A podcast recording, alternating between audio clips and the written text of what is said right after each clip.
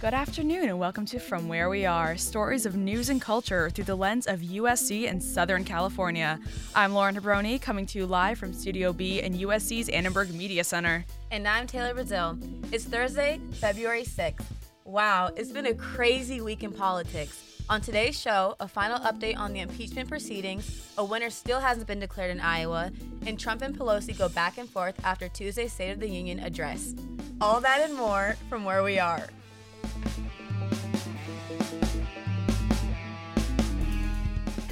After four months of impeachment investigations into President Donald Trump, we have a verdict.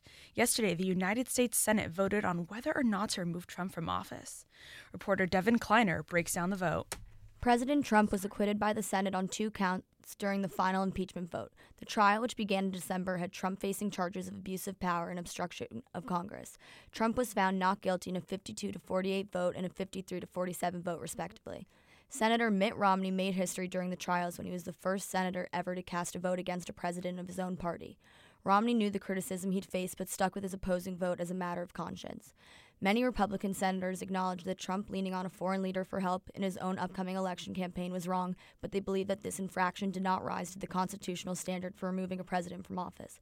Although Trump was acquitted, Speaker of the House Nancy Pelosi said that the impeachment will forever be a scar on his legacy, even though he was acquitted he's impeached forever, no matter what he says or whatever headlines he wants to carry around. You're impeached forever. According to the Gallup polls, President Trump's approval ratings have gone up since the impeachment process began. That story was reported by Devin Kleiner. In her weekly news conference this morning, Speaker of the House Nancy Pelosi spoke at length about the Senate's acquittal of President Trump and her reaction to the State of the Union. Speaker of the House Nancy Pelosi held a press conference this morning where she criticized President Donald Trump and defended her infamous decision to tear apart the State of the Union address. This is Pelosi's first public appearance since Trump's impeachment acquittal yesterday afternoon. Throughout the entirety of the conference, Nancy Pelosi strongly defended her actions and deemed them completely appropriate. She referred to Donald Trump's speech as a manifesto of mistruths that did not reflect the reality of the president's time in office. And then you say to me, uh, tearing up his falsehoods. Isn't that the wrong message? No, it isn't. It's just I have tried to be gracious with him. I'm always dignified. I thought that was a very dignified act compared to my exuberance, as I said. Pelosi also condemned Trump for speaking poorly of Senator Mitt Romney at the National Breakfast Prayer earlier today.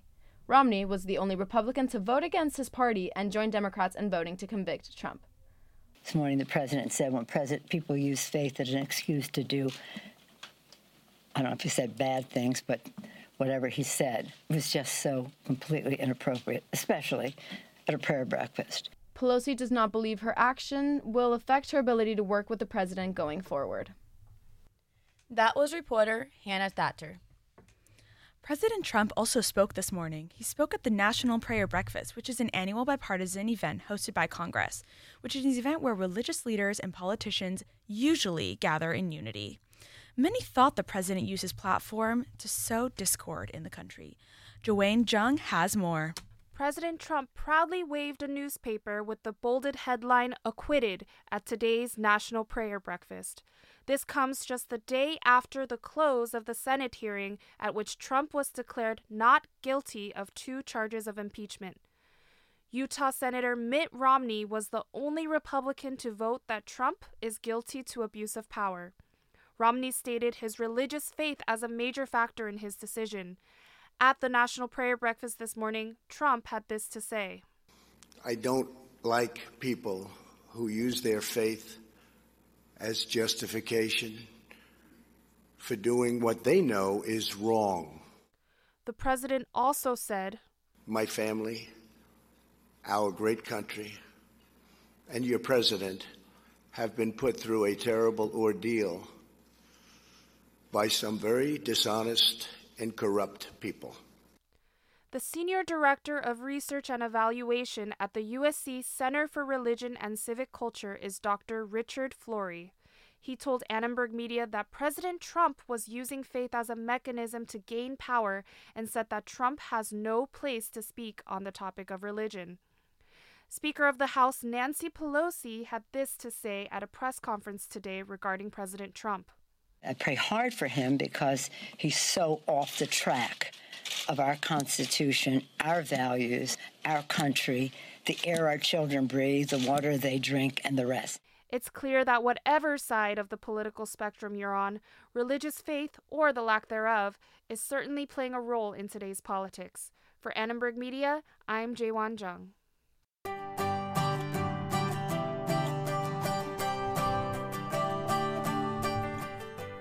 The State of the Union and impeachment haven't been the only important political stories this week.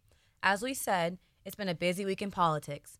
On Monday, Iowa voters participated in the nation's first contest of the 2020 Democratic cycle, but as you may have heard, the results were quite delayed.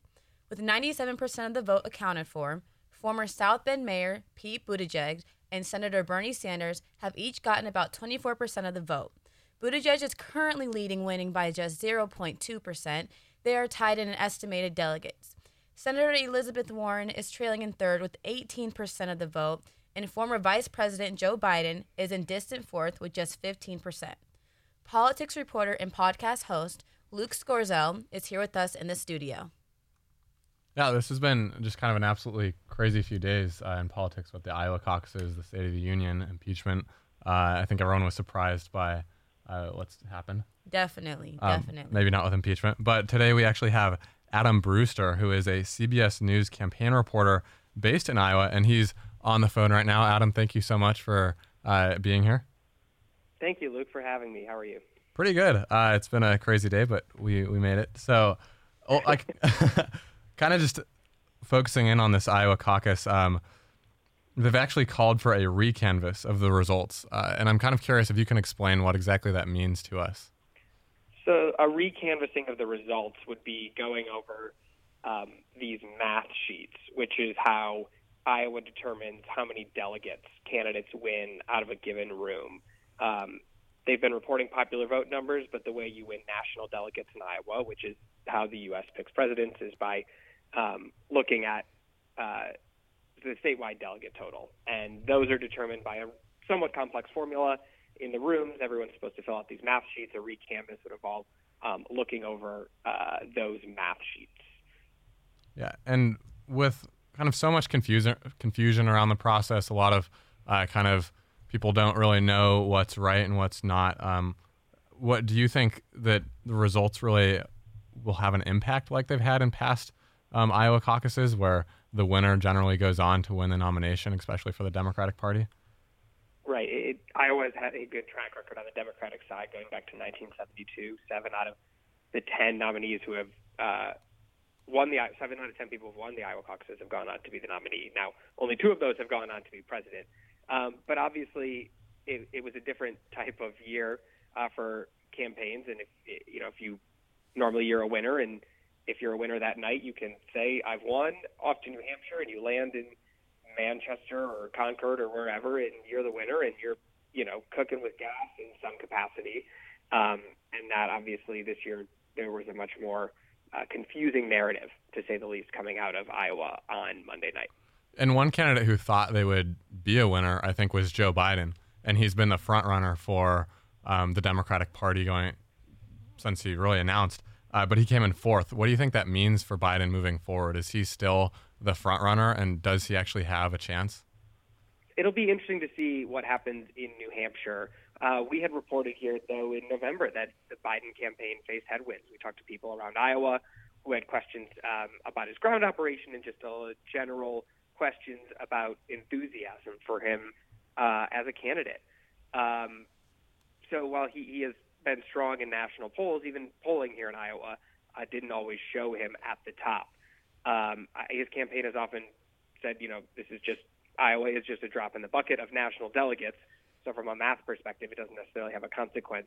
Uh, but it's a matter of whether the narrative will continue. Uh, of course, he has a strong track record. He polls well um, with minorities, especially with African American voters. South Carolina is the last early state to go, and he has um, had large leads there uh, for much of this cycle.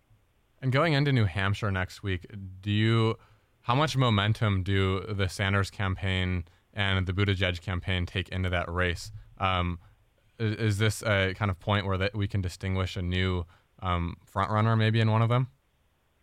I, I think you know, they they are leaving Iowa, as you guys mentioned in your introduction, with a razor thin margin separating them. And you know, I think no matter what comes out of these numbers, finally, people around the country will just have questions about them. But you know, they have been ahead of the pack in the rest of the sense. And I think then people are looking at New Hampshire to see what happens next. Uh, that's a traditional primary uh, with paper ballots uh, rather than you know these sort of complex caucus system, people standing in rooms and needing certain percents in the rooms to win delegates. Um, so I think we'll have to see what happens in New Hampshire there. Mm-hmm. And I think the question on maybe everyone's mind is is this the last time that we see Iowa as the first in the nation caucus? And you've spent a lot of time on the ground there. Uh, what do you kind of sense coming out of this caucus? I, I, sense that there are definitely some people here in Iowa, some Democrats who are admit that this might have been the last one privately. Um, some of you know sources that I've talked to, um, not you know affiliated with the party, but just around the state, um, and people who are concerned. So, but then there are others who say this happens every four years, and they will rise. But there were questions going into the caucuses about things like Iowa's diversity and accessibility of the caucuses was a big story. Uh, how you know it's only at one hour of a night that you could go, and they tried to expand that a bit with the satellite caucuses, but it's not like there's early voting or you know you have the entire day to get out there. Uh, so there are already all of these questions. Of course, you know Julian Castro, the former HUD secretary, had famously said that Iowa shouldn't be a state to go first. So there were many, many more questions, possibly an extra sense of ratcheted up pressure. And uh, the way the results have come out, it, it stands to question whether or not this was the last time Iowa will be the first caucus. We will probably know the answer to that soon, but I don't. We don't know what soon is. It could be a couple years before we know the answer to that. Yeah, well, I think we'll we'll all be kind of anxiously awaiting that. So, th- thank you so much for coming on today, Adam. Thank you for having me. Yep. Uh, have a nice day. So again, that was Adam Brewster, a CBS uh, News campaign reporter who has spent a lot of time in Iowa. I'm curious for my hosts, do you know what a caucus is? I'm gonna be honest with you guys. I just found out Monday because I had to ask someone. We were doing an event here, and I was like, "Do not make fun of me because I don't know." And the person who I asked her, like, "I don't know either. It's okay." so that made me feel really good. Um, and then they kind of explained to me just how it's a really important part of the um the primaries and the debates, and yeah. um, it was just intense, and everything was delayed. What yeah, about you? Well, yes, I do, and um, I feel like just having a family that you know I'm from LA, and I feel like we've always been really invested in politics. Listening to the news has always just been you know a really fundamental part of you know my life here. And yeah, thank you so much for that, Luke. That was awesome. Yes, yeah, thank yeah, you guys for having me. Of course. Thank you, Luke. Thank you, Lauren. Thank you. That's all really interesting. Apparently, the Associated Press just put out a statement that they are currently unable to declare the winner out of Iowa. Yeah, the whole process, as I said, is pretty confusing. Yeah, we actually had three reporters from Annenberg Media right here go to Iowa and cover the caucuses over the weekend. Reporter Angie Shroud spoke with USC students Abhinanda Bhattacharya, Austin Peay, and Morgan Stevens about their experience watching the caucus process unfold and the confusion they saw when the data polling was delayed. Abhinanda, tell me about what it was like to actually be in the room while like the caucus was happening and while people were going to like different corners and stuff. Basically, you come in and you align, you stand in a part of the room where your candidate that you want to vote for or caucus for is being represented. So if you're interested in caucusing for Bernie Sanders, you go stand there. Um, so it was really interesting to see all these people just standing in a room. They're trying to get people to come over to their side. And then they have another alignment, which means they'll count how many people are in each group. You need 15% to be viable. So, for example, in our caucus, Andrew Yang had maybe four or five people in his corner. So they had to disperse and find other people. And it was very interesting to see, you know, Elizabeth Warren supporters walk over to the Andrew Yang people and being like, hey, have you thought about joining us for whatever reason? Um, so people are shuffling around the room. It's chaotic, it's fun. You feel this energy in the room that um, I've never really experienced anything like it. Like it's a entirely social experience. So a lot of people who, you know, Warren supporters and Bernie supporters who online are depicted as at each other's throats here are joking and laughing and having a good time. Um, Warren at our caucus was not viable. Out of a 27 person threshold, she only had 23. So it was interesting to see all the Bernie supporters go over to her camp and be like, hey, you know, we know your candidate's not viable, but we've got some space over here. And people would, you know, reluctantly but wryly smile and shuffle over to the other corners of the room and laugh about it. The caucus system in general obviously isn't used in a lot of states. Do you think that more states should have caucuses in general? Uh, no. I think as we're kind of seeing, it's becoming a bit of an arbitrary system and it's not entirely democratic as well. I think the reason that we're still having Iowa caucus and still having it go first is because it's been like that for over 50 years and we're kind of stuck in an old tradition. But clearly, uh, from the evidence of last night, caucuses can fail. And the voting process is much more sound, I would say, when we have paper ballots and we have, you know, counts and tabulations at the end of the night. I think it's also a bit of a problem because people were going into it expecting to have the numbers at the end of the night. But in many cases, like in California, for example, we don't have final numbers until weeks after the, the polls close. What was it like when the votes didn't like come in being in Iowa when the like app failed? We left the caucus around 8:30 or so, I think, somewhere around there. And we were excited. We were happy. We had a great time at the caucus. It was fun to cover. It was fun to talk to voters. And you know, we're doing like the hour, hour and a half drive back to Des Moines, back to our hotel to maybe head to a victory party. And we start to hear uh, some yelling on MSNBC on the radio, and we're like, "What is going on?" And our professor christina bellantoni turns the volume up we start to hear that there's complete radio silence from the idp the iowa democratic party. And it seems as though that we won't actually have a vote that night. For all of us first time you know caucus coverers it was obviously novel. People were really confused and i don't think that this looks good for iowa being first you know, Julian Castro came out saying how Iowa shouldn't be first anymore because it's an undemocratic process. Iowa's nearly 90% white, and there's people who are working class that are working shifts at that one time. Uh, on that one day that won't be able to participate in the caucus. So there's been a lot of criticism toward Iowa being first, and this just kind of mounted on top of all of that criticism to now kind of bolstering those people who argue that Iowa shouldn't be first and we should switch over to primaries instead of caucuses in general. Did you guys learn anything new about how our presidential election system works from visiting Iowa this weekend? It can be a mess sometimes. Democracy is messy. One thing positive to say about the caucuses is that this is a process that is very civically engaged. This is something where you're you're talking to your neighbors and your friends and your family members if they happen to be in that precinct and you're trying to convince them to vote for the candidate that you back. And these are conversations and dialogues that you have to have. And I think in our polarized state that we're in in America right now, that's really important. So I, I kind of learned the significance of having those dialogues and being civically engaged in a way where you're voting for who the next president of the country is going to be. There are also a lot of students on campus with opinions on the Democratic primary, which, as you've heard, got off to a rough start with the caucuses on Monday night.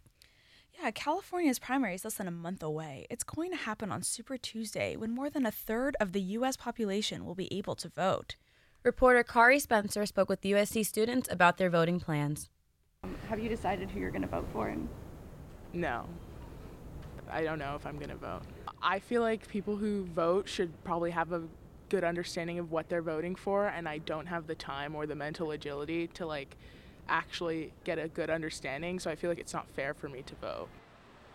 See, I thought I had decided who I was going to vote for, but now I might not know. Originally, I was planning on voting for Biden, and not necessarily because I align with his beliefs, but more so because I believed he was the only one with the potential to beat out Donald Trump. Um, and now that the caucuses are showing that he might not even have the support to get the nomination, I think I might as well more go with a candidate that more aligns with my beliefs. For me personally, I'm still set on Warren, but if she doesn't win, then definitely Sanders because that's who I wanted to win last time. Um, so I would say in general that it will definitely set like the tone for everyone else. Personally, I still want to vote for Elizabeth Warren. Depending on how far ahead Bernie is, because it's looking like he's already pretty far ahead. Yeah. So depending on how far ahead he is, it may it may I may choose to vote for him just for the purpose of we have to get Trump out of office. Be sure to register to vote. In California, you have until February 18th to register for the primary. Get at it. Before we get to Super Tuesday on March 3rd, we've got three more primaries and three more debates. With Monday's Iowa caucus having yet to produce a winner due to technical difficulties, Democrats are hoping for a smoother process to end off this week. The Democratic candidates running for the presidential nomination will face off in New Hampshire tomorrow in the first of the three Democratic primary debates scheduled for February. After the Iowa caucuses, the New Hampshire is the new traditional primary. Friday's debate will be the eighth in this primary cycle. It'll take place at St. Anselm College in Goffstown. For the last 60 years, the college town has been a must stop for all major contenders in their bid to the White House. The candidates who will be there Joe Biden, Pete Buttigieg, Amy Klobuchar, Bernie Sanders, Tom Steyer, Elizabeth Warren, and Andrew Yang. During the January debate in Des Moines, the candidates clashed on a number of major issues, including commitment of troops in the Middle East, the future of the healthcare industry, and trade deals. It is predicted that they will debate these topics as well as the economy, foreign policy, and education. Candidates Buttigieg and Sanders tie to the caucus and will most likely receive the most airtime at the debate.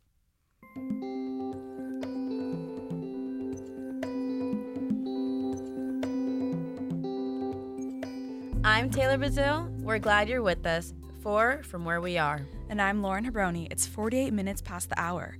Coming up, the undergraduate student government presidential elections, how online shopping is reshaping retail, and a bit of controversy surrounding this week's Oscar. Stay tuned.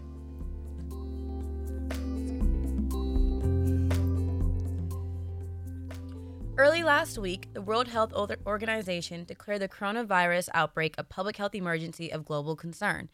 USC released a statement instructing faculty and staff to postpone any non essential university related travel to China amid concerns about the growing threat of the coronavirus outbreak. But campus officials say the risk on campus is low. On Monday, Annenberg Radio spoke with USC Chief Health Officer Sarah Van Orman. Isaiah Murdoch has more. Dr. Sarah Van Orman is USC's chief health officer. She says that in addition to limiting travel to China, the university has decided to cancel study abroad programs. The decision came after the Center for Disease Control and the U.S. State Department issued travel warnings. So we at USC adhere very closely to those. Um, and so um, any planned trips coming up in the next uh, few months have have already been canceled and then we're we're looking forward in you know into the the ne- the coming months about what might be coming and looking for alternatives should it become necessary. She says that while coronavirus has become a global issue, that doesn't mean it's a big risk to people in Los Angeles. And if the virus ever did come to USC, Van Orman's not too worried. Even if we had a case, you know, classes would continue. Um, there wouldn't be a need for people to be whole scale alarmed. It would probably at most affect, you know, a handful, maybe a few dozen people. Van Orman says coronavirus isn't the only disease out there. Right now, we have really bad influenza um, in LA and on campus. And so, for any one student who's worried about what to do, I would tell them the thing they need to be worried about is getting sick with the flu right now. If you're feeling sick or have questions, call USC Student Health. For Annenberg Media, I'm Isaiah Murtaugh.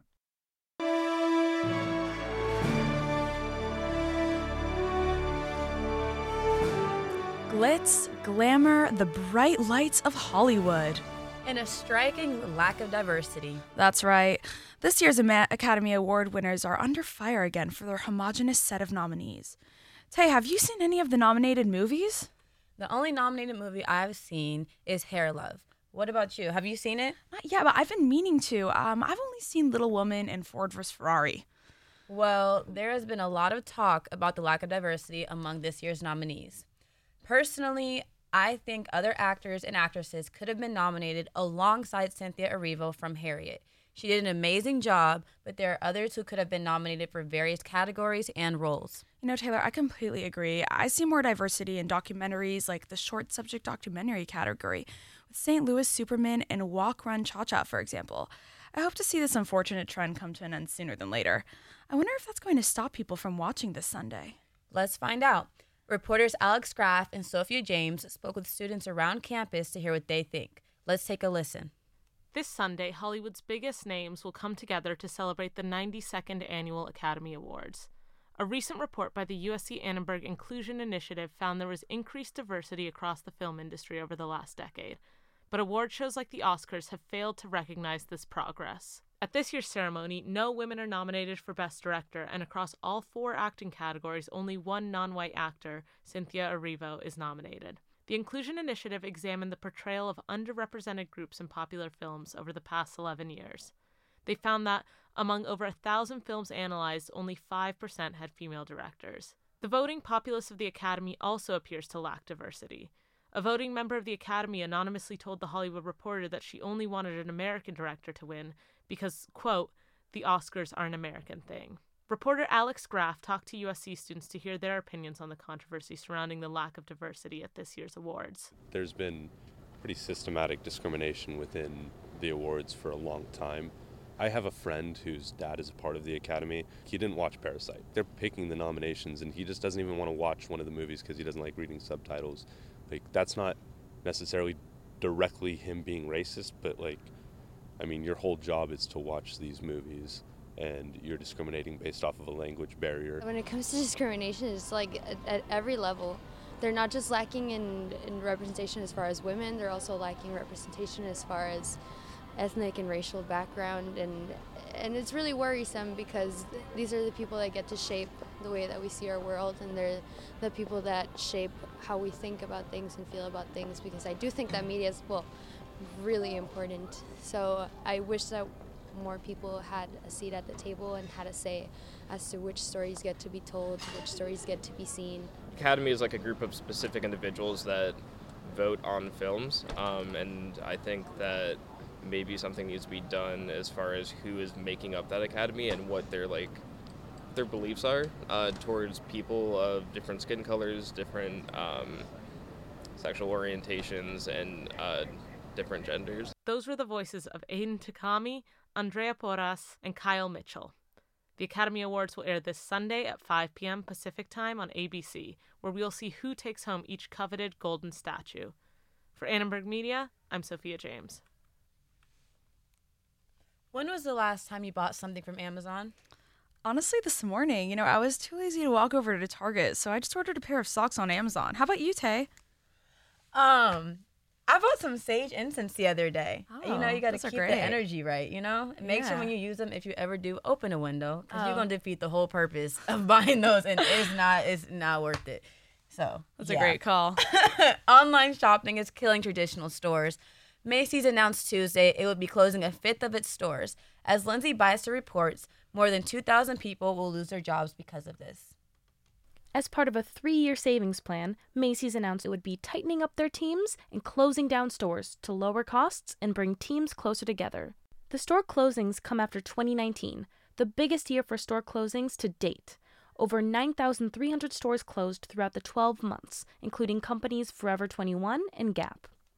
As online shopping continues to grow, MoneyWise predicts another 75,000 stores could be lost by 2026. The big question is why are stores closing at rapid rates while online stores continue to boom? Here's USC professor Omar El Sawy, who teaches information systems in the Marshall School of Business. you can see that uh, connection between uh, digital and, and life, I suppose, uh, uh, that's becoming stronger. And, and, and the companies who know how to do that uh, will thrive. Sawy also says physical stores now come secondary to the online store experiences. We have to change our way of thinking uh, at this point in time to be digital first and physical second. As more and more stores close and consumers choose online shopping for all their needs, the future of in person retail remains a mystery. For Annenberg Media, I'm Lindsay Beister.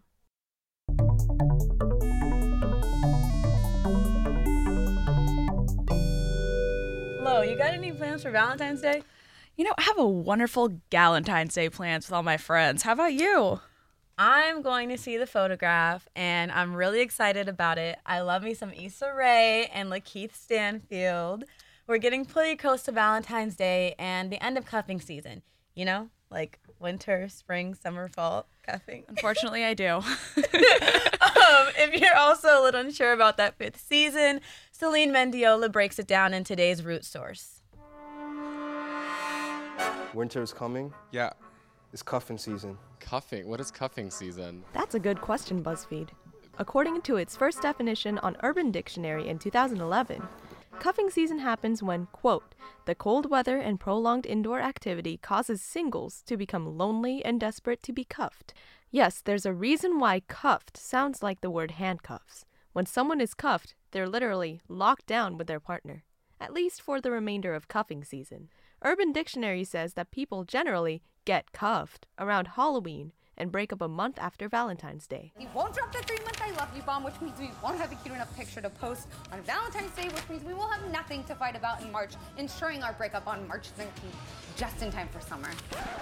This sounds too good to be true, but this phenomenon may actually have roots in evolutionary psychology. The YouTube channel SciShow Psych explains it as This is all part of what's known as social thermoregulation theory. The idea is that temperature regulation is super important to animals, and one of the ways to warm up is to huddle close to others. So, given our already social nature, we may have evolved to seek out others as a way to regulate our body temperature. When the weather warms again, though, this desire to be warm with someone dies down, and breakup season begins.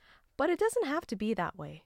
Those that start dating during cuffing season can make their relationships last as long as they're willing to work on it, like Ryan Gosling in The Notebook. So it's not gonna be easy. It's gonna be really hard. And we're gonna have to work at this every day, but I wanna do that because I want you. I want all of you forever. But don't worry if you're not tied down this cuffing season. Many people usually don't, and that's okay. Because as a wise BuzzFeed staff member says, I am not going to worry about it because I'm single and proud of it. For Annenberg Media, I'm Celine Mangiola. You know, Taylor, I never thought that the weather could have such an impact on my love life. How about you? I'm sorry. Um, I never thought about that. Um, it is a thing though, and I hate it because people be like, "Oh, it's cuffing season," I've and heard then that too. and I just be like, "Listen, either you're around, you either ready or you're not. Like, just take your time. I don't think you need to do things just because it's in season or not season. Like, Exactly. It should be a natural process. Exactly. Natural and pure. That's all we want in this life. Very true. And that's all we have time for today on today's From Where We Are. Luke Scorzel, Iona White, Joshua Chang produced today's show. We also got some help from Evan Jacob- Jacobi. Yuki Liang is our technical operator, and Derek Renfro composed our theme music. Subscribe to From Where We Are on iTunes and wherever you listen to your podcast. And also follow us on Twitter, Facebook, and Instagram at Annenberg Media. I'm Lauren Hebroni. And I'm Taylor Bazil. From all of us at Annenberg Radio, wherever you are, we hope you'll join us again next time from where we are.